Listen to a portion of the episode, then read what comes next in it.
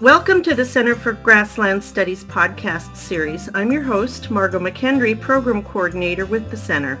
In today's episode, I'll be speaking with Dr. John Goretzky, Associate Professor in Agronomy and Horticulture at the University of Nebraska-Lincoln.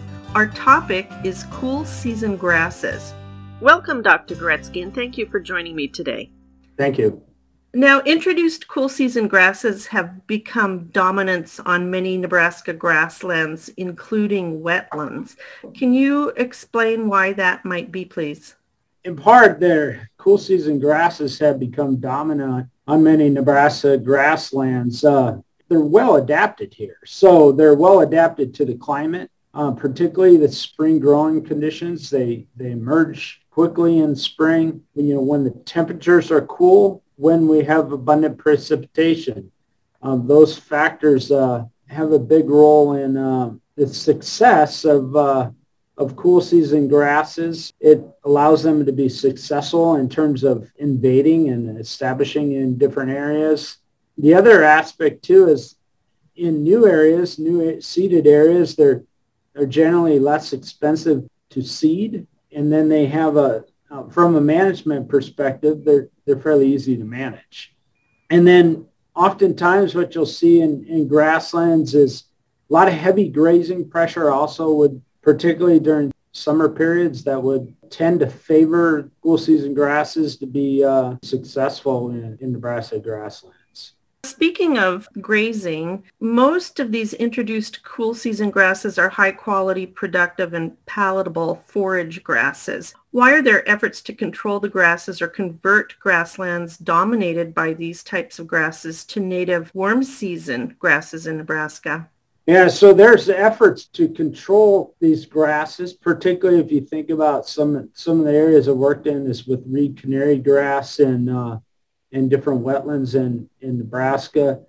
Once that reed canary grass, once it gets established and it's essentially becomes dominant, just as you stated, Margo, it becomes dominant, meaning that it becomes almost like a monoculture where it's just a single species there. And when it's dominant, it's essentially taken over the area, and then it supports limited biodiversity in terms of there's limited other plant species, limited insect diversity, limited animal diversity. And so that's undesirable from that aspect. In thinking about maybe potential use of grasslands for wildlife habitat, it becomes poor. And with the, for instance, with wetland areas, when it becomes dominant, a lot of birds need to use wetland habitats. And when sometimes those cool season grasses choke out and reduce some of that standing water that they need, or abundance of forbs that produce a lot of seed that are important for wildlife. Then we also have smooth brome grass that we often see in more drier environments than wetlands. They're more, and you think about more upland environments. Again, once it becomes dominant, it can become almost like a monoculture where it's dominant by itself. I think that's probably one of the principal reasons is because they support limited biodiversity. Now, if we go back and look at grazing, why is grazing livestock a common tool used to realize this conversion from cool season invasive grasses to the native warm season grasses?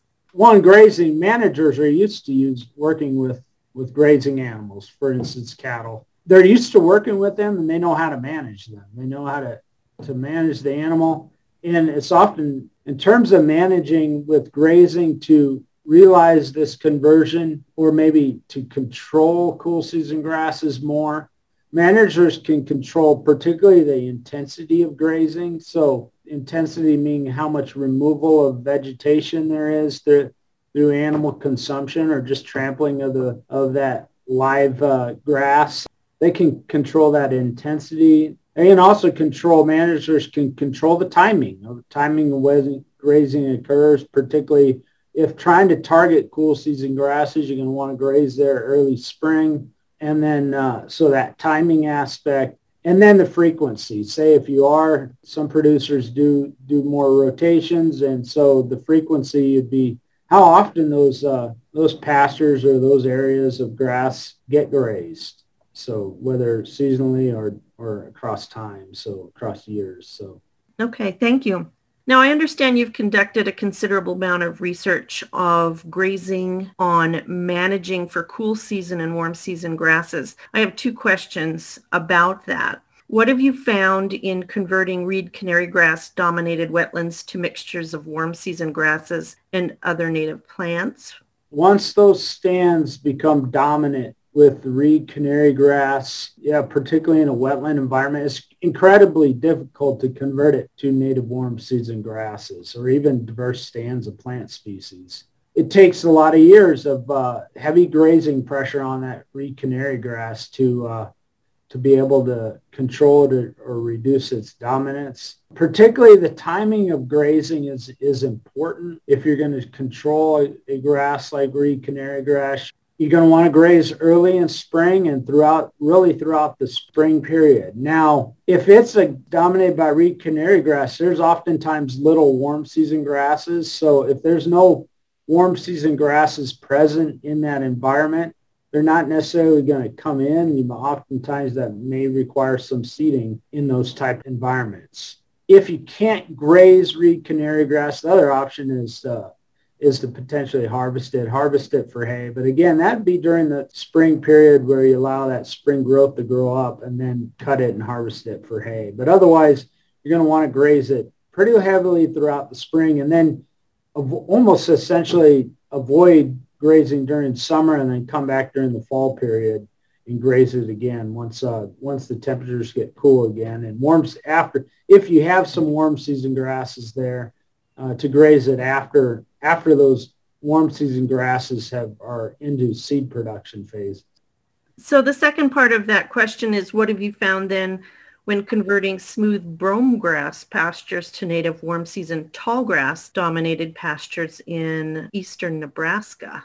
Yeah, so with smooth brome grass, similar dominant as reed canary grass, but more in a drier environment. Again, smooth brome grass moving more into a drier upland type environment. In effect, for native warm season grasses and native plant species can have a little bit better competitive success against smooth brome grass than, say, reed canary grass. Again, with regard to using grazing, that would be timing grazing throughout that spring period. So that'd be, late April through part of June. And then after that, if you have native warm season grasses and native plant species, I would avoid grazing throughout July, August, and even into the September timeframe until after. So basically with warm season grasses, you're going to want to avoid grazing them while they're in a elongation stage through essentially until they're in a seed production stage. After that, then you could come back and graze those pastures environments again.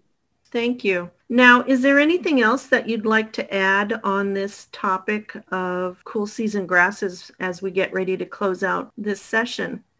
Yeah, one other point too with grazing, if you have mixtures of cool season plants and warm season plants, those would be easier to shift to warm season grasses than if you had just completely dominant stands of reed canary grass or smooth brome grass. So with those mixed stands, as I said, avoid grazing that summer period. But if you're grazing all season long, it would be recommended that you change up your pasture rotations each year, so you're not always grazing the plants at their same growth time year after year. So that's probably the big thing is last point to add there is change up your rotations, particularly if you have those mixed stands of cool season plants or cool season grasses and native warm season grasses, which you can find in some areas of Nebraska. For instance, the Lost Hills is a type of environment where you might have that. So,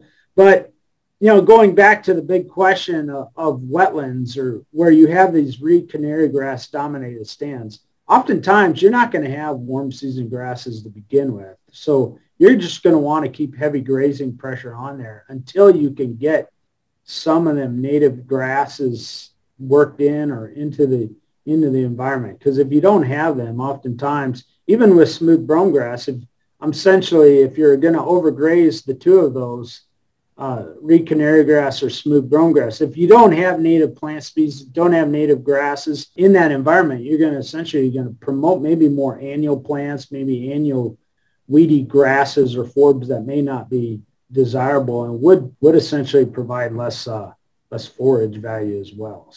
So grazing is obviously something that folks are going to want to pay attention to when they're dealing with both of those types of grasses, for sure. Yes. Okay. Again, thank you for joining me. I appreciate your discussion this morning. I will mention that Dr. Goretzky will be speaking more about this topic when he makes a presentation at the Nebraska Grazing Conference taking place August 9, 10, and 11 in Kearney, Nebraska. To learn more about the conference or to register, go to grassland.unl.edu. Thank you for listening.